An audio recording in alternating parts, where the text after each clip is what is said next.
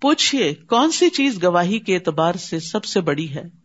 کہہ دیجیے میرے اور تمہارے درمیان اللہ ہی گواہ ہے۔ اور میری طرف یہ قرآن اس لیے نازل کیا گیا ہے تاکہ میں تمہیں اس کے ذریعے خبردار کروں اور اسے بھی خبردار کروں جسے یہ پہنچ جائے۔ یعنی جہاں تک یہ جائے، سب کے لیے پیغام ہے۔ پوچھیے کیا تم واقعی گواہی دیتے ہو کہ اللہ کے ساتھ دوسرے علا بھی ہیں؟ کہہ دیجیے میں گواہی نہیں دیتا۔ کہہ دیجیے بے شک وہ ایک ہی الہ ہے اور میں اس سے بری ذمہ ہوں جسے تم شریک ٹہراتے ہو۔ وہ لوگ جنہیں ہم نے کتاب دی، وہ اس طرح اسے پہچانتے ہیں جیسے وہ اپنے بیٹوں کو پہچانتے ہیں۔ یعنی نبی صلی اللہ علیہ وسلم کو اپنے بیٹوں جیسا پہچانتے ہیں۔ وہ لوگ جنہوں نے اپنے آپ کو خسارے میں ڈالا، سو وہ ایمان نہیں لاتے یعنی جان کر بھی انجان بن جاتے ہیں، انکار کرتے ہیں۔ تو یہ سراسر خسارے اور نقصان کی بات ہے۔ اور اس سے بڑا ظالم کون ہے جو اللہ پر جھوٹ گھڑ لے یا اس کی آیات کو جھٹلائے؟ بے شک ظالم فلاح نہیں پائیں گے۔ اور جس دن ہم ان سب کو اکٹھا کریں گے، پھر ہم ان شرک کرنے والوں سے پوچھیں گے، کہاں ہے تمہارے شریک جن کی خدائی کا تم دعوی کرتے تھے؟ پھر اس پر ان کا عذر بس یہی ہوگا کہ وہ کہیں گے کسم اللہ کی جو رب ہے ہمارا، ہم شرک کرنے والے نہ تھے، وہاں پھر اپنے ہی عمل کو جٹلا دیں گے۔ شرک کا انکار کر دیں گے۔ دیکھیے، کس طرح انہوں نے اپنے نفسوں پر جھوٹ بولا اور گم ہو گئے ان سے جو وہ گھڑا کرتے تھے۔ وہ اور ان میں سے کوئی وہ ہے جو آپ کی طرف کان لگاتا ہے۔ یعنی آپ کی باتیں سنتا ہے مگر اچھی نیت سے نہیں۔ اور ہم نے ان کے دلوں پر پردے ڈال دیے ہیں کہ وہ اسے سمجھ ہی نہ سکیں۔ اور ان کے کانوں میں بوجھ ہے۔ اور اگر وہ ہر نشانی دیکھ لیں، تب بھی اس پر ایمان نہیں لائیں گے۔ یہاں تک کہ جب وہ آپ کے پاس آتے ہیں تو آپ سے جھگڑا کرتے ہیں۔ تو جنہوں نے کفر کیا وہ کہتے ہیں یہ تو محض پہلوں کی کہانیاں ہیں۔ یعنی قرآن ان پہ اثر نہیں کرتا کیونکہ ان کے دلوں پہ پردے پڑ چکے ہوتے ہیں۔ دیکھیے ایک ہی کتاب ہوتی ہے، کچھ لوگ سنتے ہیں دل پگھل جاتے ہیں، زندگیاں بدل جاتی ہیں۔ اور کچھ لوگ ہوتے ہیں جو بھٹک جاتے ہیں۔ کچھ لوگ اس کے ذریعے عزت پاتے ہیں۔ کچھ اسی کو چھوڑ کر ذلیل ہوتے ہیں۔ تو اس لیے بہت ضروری ہے کہ ہم اللہ سے توفیق مانگتے رہیں، کہ ہمیں وہ اس کتاب کے ذریعے ہدایت دے، ہمارے دلوں کو نرم کرے اور ہماری زندگیوں کو بدل دے۔ اور اس کے لیے بہت ضروری ہے کہ ہم اپنے دلوں کو صاف کرتے رہا کریں، کیونکہ گناہ گار دل قرآن کے راز سمجھنے سے آری ہوتا ہے۔ گناہ گار دلوں میں اسد اور بوگز اور کینا اور نفاق بھرے ہوئے دلوں میں قرآن اثر نہیں کرتا۔ قرآن ان کو سمجھ میں نہیں آتا۔ اللہ کی نافرمانیاں قرآن کو نہ سمجھنے کا باعث بنتی ہیں۔ دلوں پہ زنگ لگ جاتا ہے۔ کل بل رانا اللہ قلوب ماکانو یکسمون تو انسان کے گناہوں کی وجہ سے دلوں پہ زنگ لگتا ہے، جس کی وجہ سے پھر قرآن اندر نہیں جاتا۔ اور پھر وہ قرآن پڑھ کر، سن کر اس پر اعتراض شروع کر دیتے ہیں۔ یہ تو پہلوں کی کہانیاں ہیں۔ تو یاد رکھیے اگر دین کی کوئی بات، قرآن کی کوئی آیت سمجھ نہیں آ رہی نا، تو استغفار شروع کر دے۔ ہو سکتا ہے کوئی خاص گنا جو اس سے ملتا جلتا کیا ہو، وہ رکاوٹ بنا ہوا ہو اور اللہ کی بات سنک ان نہیں ہو رہی۔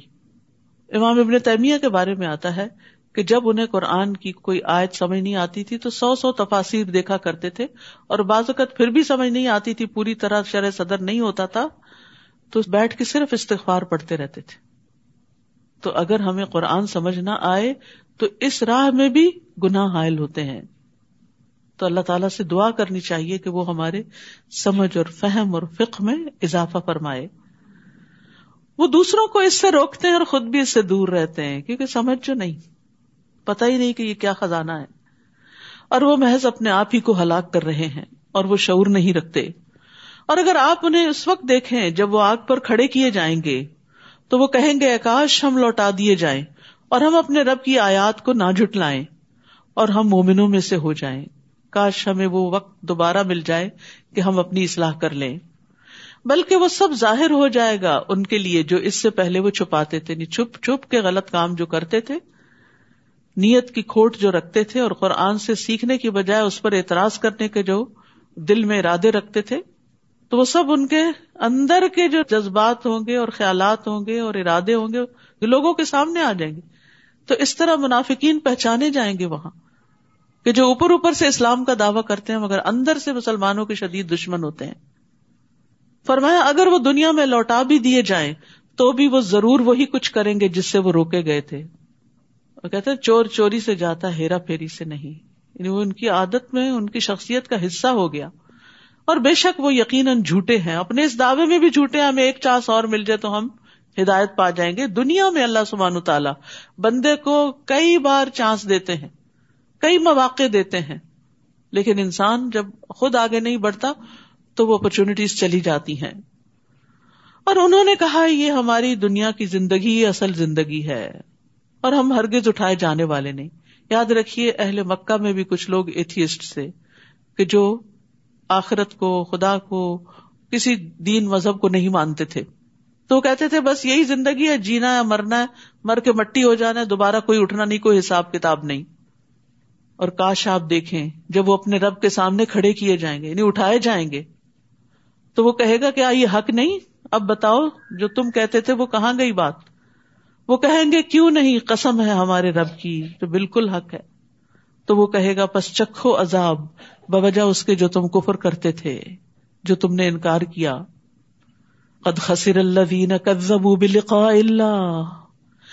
یقیناً خسارے میں رہے وہ لوگ جنہوں نے اللہ کی ملاقات کو جھٹلا دیا کہ اللہ کو کوئی حساب نہیں دینا۔ یہاں تک کہ جب ان کے پاس قیامت کی گھڑی اچانک آ جائے گی، وہ کہیں گے، ہائے افسوس ہمارا اس پر جو ہم نے اس کے بارے میں کمی کو تاہی کی۔ اور وہ اپنے بوجھ اپنی پشتوں پر اٹھائے ہوئے ہوں گے۔ خبردار، کتنا برا ہے وہ بوجھ جو وہ اٹھائیں گے۔ دیکھیے، جو لوگ اللہ کو نہیں مانتے، آخرت کو نہیں مانتے، ان کے پاس اس کی کوئی دلیل نہیں ہے۔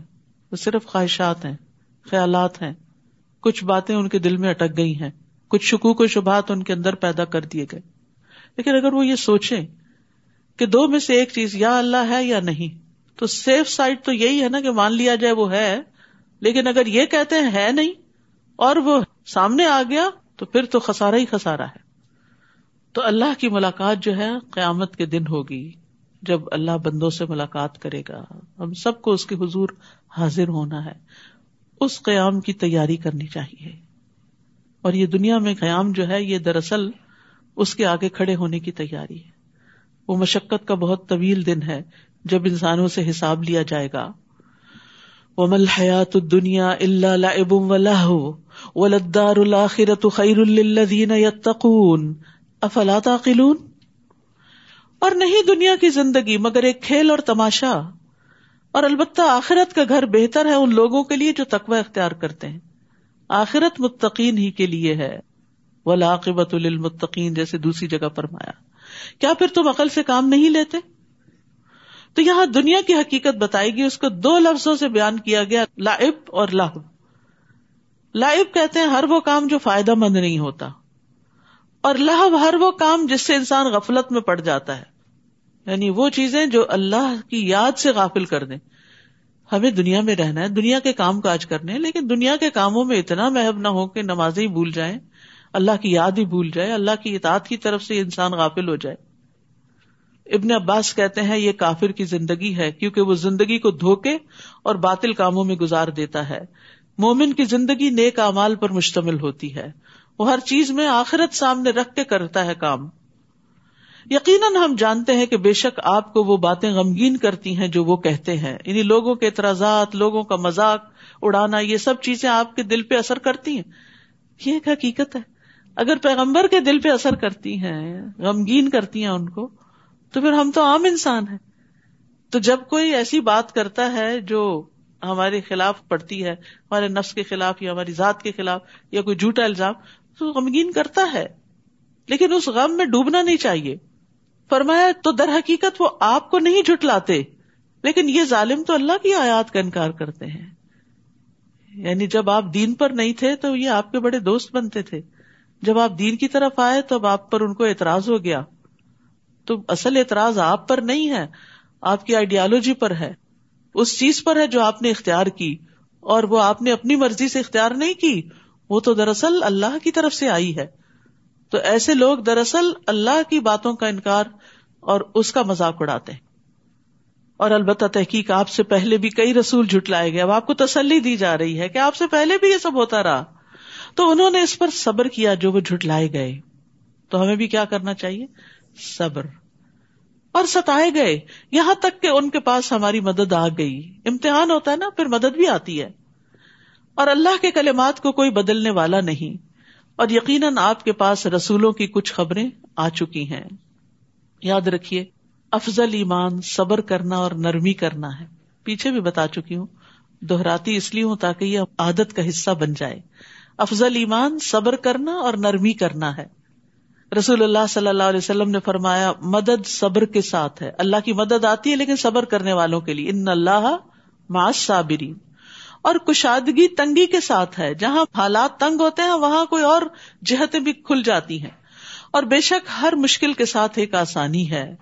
اور بے شک اسی مشکل کے ساتھ ایک اور آسانی ہے۔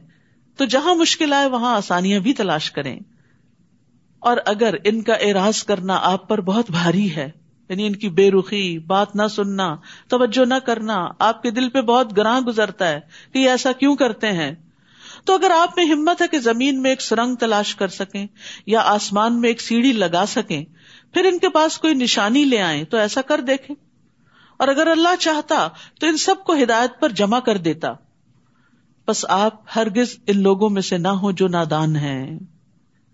یعنی ان کے مطالبات پہ مت جائیں۔ اور ان کی باتیں مت مانے۔ ان نما یس تجیب الدین یسماؤن ول موتا یب آسم اللہ بات تو وہی لوگ مانتے ہیں جو دل کے کانوں سے سنے رہے مردے، تو اللہ انہیں قیامت کے دن زندہ کرے گا۔ پھر وہ اسی کے حضور واپس لائے جائیں گے۔ یعنی مردے نہیں سنتے سنتے ہیں زندہ لوگ ہی۔ مراد اس سے کیا ہے؟ کہ مومن نصیحت کو قبول کرتا ہے، جس کے دل ایمان سے جگمگاتا ہے، روشن ہے، زندہ ہے۔ جس کا دل مر چکا ہو، جس کے دل پہ مہر لگ چکی ہو، وہ نصیحت قبول نہیں کرتا۔ وقال لولا نزل علیہ آئے تم رب اور وہ کہتے ہیں کہ ہم پر ہمارے رب کی طرف سے کوئی معجزہ کیوں نہیں اتارا گیا؟ آپ انہیں کہیے، معجزہ اتارنے پر تو اللہ ہی قادر ہے۔ لیکن بات یہ ہے کہ ان میں سے اکثر نادان ہیں۔ زمین میں جتنے بھی چلنے والے جانور ہیں اور جتنے بھی اپنے بازو سے اڑنے والے پرندے ہیں، وہ سب تمہاری ہی طرح کے انواع ہیں۔ ہم نے ان کی بھی تقدیر لکھنے میں کوئی دقیقہ فرو گزاشت نہیں کیا۔ پھر یہ سب اپنے رب کے حضور اکٹھے کیے جائیں گے۔ اور جن لوگوں نے ہماری آیتوں کو جھٹلایا، وہ بہرے اور گنگے ہیں جو اندھیروں میں ہیں۔ کہ حق کو دیکھ بھی نہیں سکتے۔ اللہ جسے چاہے اسے گمراہ کرتا ہے اور جس کے متعلق چاہتا ہے اسے راہ راست پر لگا دیتا ہے۔ آپ ان سے کہیے، بھلا دیکھو تو، اگر تمہیں اللہ کا عذاب آ جائے یا قیامت کی گھڑی آ پہنچے، تو اس وقت تم اللہ کے سوا کسی دوسرے کو پکارو گے؟ اگر تم سچے ہو، بلکہ اس وقت تم صرف اللہ ہی کو پکارو گے۔ پھر جس تکلیف کے لیے تم اسے پکارتے ہو، اگر وہ چاہے تو اسے دور بھی کر دیتا ہے۔ اس وقت تو جنہیں تم شریک بناتے ہو، انہیں بھول جاتے ہو۔ آپ سے پہلے ہم بہت سی قوموں کی طرف رسول بھیج چکے ہیں۔ پھر جب لوگوں نے نافرمانی کی تو ہم نے انہیں سختی اور تکلیف میں مبتلا کر دیا تاکہ وہ آجزی سے دعا کریں۔ لا اللہ یتدرعون۔ کچھ لوگ تکلیف آتی ہے تو اور اکڑ جاتے ہیں۔ اللہ سے ناراضگی دکھاتے ہیں۔ جھکتے نہیں، دعا نہیں کرتے۔ اور کچھ لوگ تجرو کرتے ہیں۔ تو یہاں تجرو نہ کرنے والوں کی مذمت کی گئی ہے۔ کہ جب انہیں کوئی تکلیف پہنچتی ہے تو نہ دعا کرتے ہیں، نہ آجزی کرتے ہیں، نہ توبہ کرتے ہیں۔ تو کیا کرنا چاہیے تکلیف کے موقع پر؟ اللہ کیا گیا آجزی دعا، توبہ۔ پھر دوبارہ یہ بات آئی، مشکلات کا حل کس میں ہے؟ توبہ اور استغفار میں۔ کچھ ایسے لوگ ہیں، جب تکلیف آتی ہے تو آجزی بھی اختیار کرتے ہیں، اللہ کی طرف رجوع کرتے ہیں، لیکن جب تکلیف دور ہو جاتی ہے تو پھر اکڑنے لگتے ہیں، روگردانی کرتے ہیں، پھر اپنی پرانی ڈگر پہ چلے جاتے ہیں۔ تو قابل تعریف وہ لوگ ہیں جو اللہ سے دعائیں مانگتے رہتے ہیں، اس کی بارگاہ میں توبہ کرتے رہتے ہیں۔ اپنی عبادت اور توبہ پر خوشحالی میں بھی ثابت قدم رہتے ہیں اور تکلیف میں بھی۔ اور جب تکلیف ٹل جاتی ہے تو بھی وہ اللہ ہی کے بن کے رہ جاتے ہیں۔ یعنی بہت سے لوگ یہ سوال کرتے ہیں کہ مجھ پر جو تکلیف آئی ہے، یہ امتحان ہے یا آزمائش ہے؟ اگر آپ اس تکلیف کے بعد اللہ کی طرف راغب ہو گئے ہیں تو وہ امتحان اور آزمائش تھی اور اگر اس کے بعد آپ اللہ سے ناراض ہو گئے ہیں تو یہ ایک طرح سے پنشمنٹ تھی۔ تو یاد رکھیے، مشکل حالات میں زیادہ سے زیادہ اللہ تعالی کی طرف رجوع کرنا چاہیے آجزی کرنی چاہیے۔ گڑ گڑا کے دعا مانگنی چاہیے، رو رو کے دعا مانگنی چاہیے۔ بعض اوقات ہم ایک وظیفہ کرتے ہیں، کوئی بتا دیتا ہے یہ چیز ہزار دفعہ پڑھو، مشکل آسان ہوگی۔ ہزار میں سے ایک دفعہ بھی سمجھ کے اس کو نہیں پڑھتے کہ یہ ہے کیا؟ کیا پڑھ رہے ہیں؟ یہ تو کوئی تجربہ نہ ہوا، یہ تو کوئی آجزی نہ ہوئی۔ آجزی کیا ہے؟ کہ جو پڑھے اس کو سمجھ کے پڑھے اور پوری توجہ سے اور اللہ کے آگے روئیں۔ اللہ کے آگے رونے سے بہت سی مشکلات آسان ہو جاتی۔ اب دیکھیں ایک بچہ ایک بچہ جب ماں سے رو کے فریاد کرتا ہے تو ماں کیا کرتی؟ ناجائز مطالبہ بھی مان لیتی۔ نہیں دینی ہوتی ٹافی اس کو۔ کہ کیوٹیز ہو گئی ہیں، لیکن اس سے اس کا رونا نہیں دیکھا جاتا۔ اللہ مسل اللہ تو ساری ماں سے بڑھ کے پیار کرنے والا ہے۔ تو کیا وہ ہمارے رونے پر ہم پہ ترس نہیں کھائے گا؟ لیکن ہم اللہ کے آگے روتے ہی کم ہے نہ اللہ کی خشیت سے روتے ہیں، نہ مصیبت آنے پہ روتے ہیں۔ بس دنیا کے مسائل ہی رونے کے لیے کافی ہیں وہی آنسو خشک کر لیتے ہیں۔ رو رو کے۔ اسی طرح اللہ سبحان تعالیٰ کو پکارتے وقت تجرو کے بارے میں قرآن مجید میں آتا ہے ادو رب کم تدر ام و خفیتن ان المعتدین۔ اپنے رب کو گڑ گڑا کر اور خفیہ طور پر پکارو، بے شک وہ حد سے بڑھنے والوں سے محبت نہیں کرتا۔ پھر اللہ تعالیٰ اٹھے ہوئے ہاتھوں میں خیر ضرور ڈالتا ہے۔ رسول اللہ صلی اللہ علیہ وسلم نے فرمایا، بے شک تمہارا رب تبارک و تعالیٰ بڑی حیا والا ہے۔ بڑے کرم والا ہے۔ اس کو اس بات سے شرم آتی ہے کہ اس کا کوئی بندہ اس کے آگے ہاتھ پہ لائے اور وہ ان کو خالی لوٹا دے۔ تو خوب اوپر اٹھا کر اللہ سے مانگا کرے کہ یا اللہ تو دے، تو مجھے خالی ہاتھ نہ لوٹا۔ اور جو بندہ اللہ سے دعا نہیں کرتا، اللہ تعالیٰ اس سے ناراض ہو جاتا ہے۔ تو اس لیے تکلیف آنے پر پلٹ پلٹ کے اس کی طرف لوٹ لوٹ کے رو رو کے دعائیں کریں۔ پھر جب ان پر ہمارا عذاب آیا تو وہ کیوں نہ گڑ گڑائے۔ یعنی تکلیف میں، عذاب میں گڑ گڑانا چاہیے، مگر ان کے دل تو اور سخت ہو گئے۔ اور جو کام وہ کر رہے تھے، شیطان نے انہیں وہی کام خوبصورت بنا کر دکھا دیے، ان کی غلطیاں ان کو خوبصورت بنا دی۔ استغفر اللہ، یہی عذاب ہوتا ہے کہ انسان پہ مصیبت آئے اور انسان اکڑ جائے اور اپنی غلطی کو جسٹیفائی کرنے لگے۔ تو یہ عذاب کی پھر قسم ہوتی ہے۔ پھر جب انہوں نے وہ نصیحت بھلا دی جو انہیں کی گئی تھی تو ہم نے ان پر خوشحالی کے تمام دروازے کھول دیے۔ یہ بھی عذابی کی ایک قسم ہے کہ انسان گناہ کرے اور پھر دنیا فراخ ہوتی جائے۔ یہاں تک کہ جو کچھ ہم نے انہیں دیا تھا اس میں وہ مگن ہو گئے۔ تو ہم نے انہیں اچانک پکڑ لیا اور وہ ہر خیر سے مایوس ہو گئے۔ تو یاد رکھیے دنیا کا وسیع ہونا اور تنگ ہونا دونوں ہی آزمائش ہیں۔ حسن بصری کہتے ہیں، اللہ جس پر دنیا کو وسیع کر دے اور اسے یہ سمجھ ہی نہ آئے کہ اللہ اس کے ساتھ چال چل رہا ہے۔ تو اس کے پاس کوئی بصیرت نہیں۔ اور جس پر اللہ دنیا تنگ کر دے، لیکن اسے سمجھ نہ آئے کہ اللہ اس کے لیے خیر کا ہی فیصلہ کر رہا ہے، تو اس کے پاس بھی کوئی عقل نہیں۔ پھر انہوں نے یہی آیت پڑھی۔ تو یاد رکھیے، خوشی ہو یا غمی، اللہ کا قرب نہ چھوٹے، اللہ کے قریب ہی کرنے والی ہو۔ اللہ سے دوری کا باعث جو دنیا ہے، وہ ہلاکت کا ذریعہ ہے۔ اور نافرمانیوں کے باوجود دنیا کا ملنا اللہ کی طرف سے بس محلت ہے۔ یہ استدراج ہے۔ فقطع دابر القوم الذين ظلموا والحمد لله رب العالمین۔ اس طرح ان ظالموں کی جڑ کاٹ دی گئی اور ہر طرح کی تعریف تو اللہ رب العالمین کے لیے ہے۔ ظالم کی ہلاکت پر اللہ کی حمد۔ جی ہاں کیونکہ ظالم کو جب اللہ پکڑ لیتا ہے تو اس میں لوگوں کی اصلاح کا بندوبست ہوتا ہے، لوگ عبرت پکڑتے ہیں۔ اور یہ عبرت بہت بڑی نعمت ہے۔ اور نعمت کا شکر ادا کرنا واجب ہے۔ اس لیے ظالموں کے خاتمے پر الحمد للہ پڑی گئی۔ کیونکہ گناگار لوگ جو ہوتے ہیں، ظلم کرنے والے جو ہوتے ہیں، ان کے فساد سے ساری دنیا والے نجات پاتے ہیں۔ ایک جنازہ رسول اللہ صلی اللہ علیہ وسلم کے پاس سے گزرا تو آپ نے فرمایا مستری ہن و مستراہ من ہوں لوگوں نے سوال کیا، یا رسول اللہ، یہ کیا ہے؟ آپ نے فرمایا مستری وہ بندہ ہے جو مومن ہے، دنیا کی مشقتوں اور مصیبتوں سے اللہ کی راحت میں آرام پانا چاہتا ہے۔ تو موت اس کے لیے راحت کا باعث بن گئی ہے۔ اور مستراہ من ہوں وہ بدکار بندہ ہے جس سے اللہ کے بندے اور شہر درخت چپائے سب آرام پانا چاہتے ہیں۔ کہ شکر ہے، ختم ہوا، ہر کوئی چین میں آئے گا۔ اور ایسا ہوتا ہے نا، بعض لوگوں کی موت پہ زمین آسمان روتے ہیں، کہ وہ خیر ہی خیر پھیلانے والا ہوتا ہے۔ اور بعض لوگوں کی موت پہ سب راحت پاتے، شکر ادا کرتے ہیں۔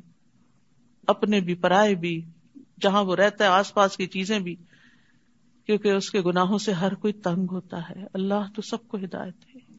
دیکھیے، خاندانوں میں، گھروں میں کوئی نہ کوئی فرد ایسا ہوتا ہے جس کی وجہ سے سارا گھرانہ تنگ ہوتا ہے۔ وہ دعائیں بھی مانگتے ہیں، علاج بھی کرواتے ہیں، ہر طرح کی کوششیں کرتے ہیں، لیکن وہ سدھرنے کا نام نہیں لیتے۔ تو پھر بعض اوقات لوگ بد دعائیں بھی دینے لگتے کہ اعلیٰ اٹھا لے اس کو، کیونکہ اس نے ہماری زندگی آرام کر دی۔ بعض لوگوں کے اندر اتنی بری آتے ہوتی کہ لوگوں کا جینا، سونا، کھانا، ساری ان کی زندگی تلپٹ کر کے رکھ دیتے ہیں۔ اپنے گناہوں کی وجہ سے۔ بیماری الگ چیز ہے، لیکن گناہوں کی وجہ سے، اپنی زیادتی اور ظلم کی وجہ سے، اکڑ اور تکبر کی وجہ سے۔ تو ایسے لوگ جب دنیا سے جاتے ہیں تو ہر چیز شکر ادا کرتی۔ آپ ان سے پوچھیے بھلا دیکھو تو اگر اللہ تمہاری سماعت اور تمہاری آنکھیں سلب کر لے اور تمہارے دلوں پر مہر لگا دے، تو اللہ کے سوا کوئی اور الہ ہے جو یہ چیزیں تمہیں واپس دلا دے؟ دیکھیے ہم کیسے بار بار اپنی آیات بیان کرتے ہیں، پھر بھی یہ لوگ منہ موڑ جاتے ہیں۔ آپ ان سے کہیے، بھلا دیکھو تو، اگر تم پر اللہ کا عذاب اچانک آ جائے یا الانیا آ جائے، تو کیا ظالموں کے سوا کوئی اور بھی ہلاک ہوگا؟ اور ہم جو رسول بھیجتے ہیں تو صرف اس لیے بھیجتے ہیں کہ لوگوں کو بشارت دیں اور ڈرائیں۔ تو جو کوئی ایمان لے آیا اور اس نے اپنی اصلاح کر لی، تو ایسے لوگوں کو نہ کوئی خوف ہوگا، نہ وہ غم زدہ ہوں گے۔ ایمان اور اصلاح۔ لا الہ الا اللہ کہنے کے بعد پھر اللہ کی اطاعت کے کام کرنا، اپنی بیڈ ہیبٹس کو چھوڑنا۔ اور جن لوگوں نے ہماری آیات کو جھٹلا دیا، تو ان کی نافرمانیوں کی انہیں ضرور سزا مل کر رہے گی۔ اے محمد صلی اللہ علیہ وسلم، آپ ان سے کہیے، میں یہ نہیں کہتا کہ میرے پاس اللہ کے خزانے ہیں۔ نہ ہی میں غیب کی باتیں جانتا ہوں اور نہ میں کہتا ہوں کہ میں فرشتہ ہوں۔ میں تو صرف اس کی پیروی کرتا ہوں جو میری طرف وہی کی جاتی ہے۔ آپ ان سے پوچھیے کیا نابینا اور بینا برابر ہو سکتے ہیں؟ پھر تم لوگ کیوں نہیں سوچتے؟ اور آپ اس وہی کے ذریعے ان لوگوں کو ڈرائیے جو اس بات سے ڈرتے ہیں کہ انہیں ان کے رب کے ہاں اکٹھا کیا جائے گا، جس کے بغیر ان کا نہ کوئی حمایتی ہوگا اور نہ سفارشی ہوگا۔ اسی طرح شاید وہ پرہیزگار بن جائیں۔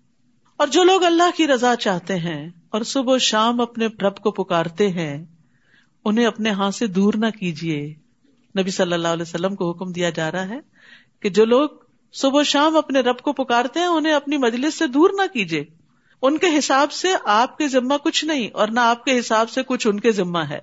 لہٰذا اگر آپ انہیں دور ہٹائیں گے تو بے انصافوں میں شمار ہوں گے۔ تو یہاں ذکر کے لیے صبح و شام کا لفظ آیا ہے، خاص وقت۔ کیونکہ یہ دونوں اوقات مشغولیت کے بھی ہوتے ہیں اور دنیا کے کاموں کا بھی غلبہ ہونے لگتا ہے۔ تو جو ان اوقات میں مشغولیت میں بھی اللہ کو یاد کرے گا، تو وہ فرصت کے اوقات میں تو کرے گا ہی۔ اور اللہ سبحان تعالیٰ صبح و شام اپنے بندوں کی خبر بھی لیتا ہے۔ جب فرشتے تبدیل ہو کے اوپر جاتے ہیں نا، تو اللہ تعالیٰ ان سے پوچھتے میرے بندے کیا کر رہے تھے؟ تو وہ کیا بتاتے ہیں؟ وہ نماز پڑھ رہے تھے۔ فجر اور اثر کی نمازوں میں کرامن کاتبین کی تبدیلی ہوتی ہے۔ اسی طرح ہم نے بعض لوگوں کے ذریعے دوسروں کو آزمائش میں ڈالا ہے تاکہ وہ انہیں دیکھ کر کہیں کہ کیا ہم میں سے یہی لوگ ہیں جن پر اللہ نے احسان کیا۔ دیکھو، کیا اللہ اپنے شکر گزار بندوں کو ان سے زیادہ نہیں جانتا؟ یعنی یہ وہ لوگ ہیں جو ایمان کی نعمت کی قدر و قیمت کو جانتے ہیں اور اس کے ملنے پر اللہ کا شکر ادا کرتے ہیں۔ وہ ادا جا اکلین آیاتنا فقل سلام علیکم کتب ربکم علی نفسہ الرحمہ اور جب آپ کے پاس وہ لوگ آئے جو ہماری آیتوں پر ایمان لاتے ہیں، تو آپ انہیں کہیے تم پر سلامتی ہو۔ یعنی جو لوگ کتاب سے محبت رکھتے ہوں، اس پر ایمان رکھتے ہوں، اور اس سے آگے پھر اس کو پڑھتے پڑھاتے کیونکہ ایمان کے تقاضے ہیں یہ سارے، تو وہ سلامتی کے مستحق ہے انہیں دعا دینی چاہیے۔ تمہارے رب نے اپنے اوپر رحمت کو لازم کر لیا ہے کہ تم میں سے کوئی شخص لا علمی سے کوئی برا کام کر بیٹھے۔ پھر اس کے بعد وہ توبہ کر لے اور اپنی اصلاح کر لے، تو یقیناً وہ معاف کر دینے والا اور رحم کرنے والا ہے۔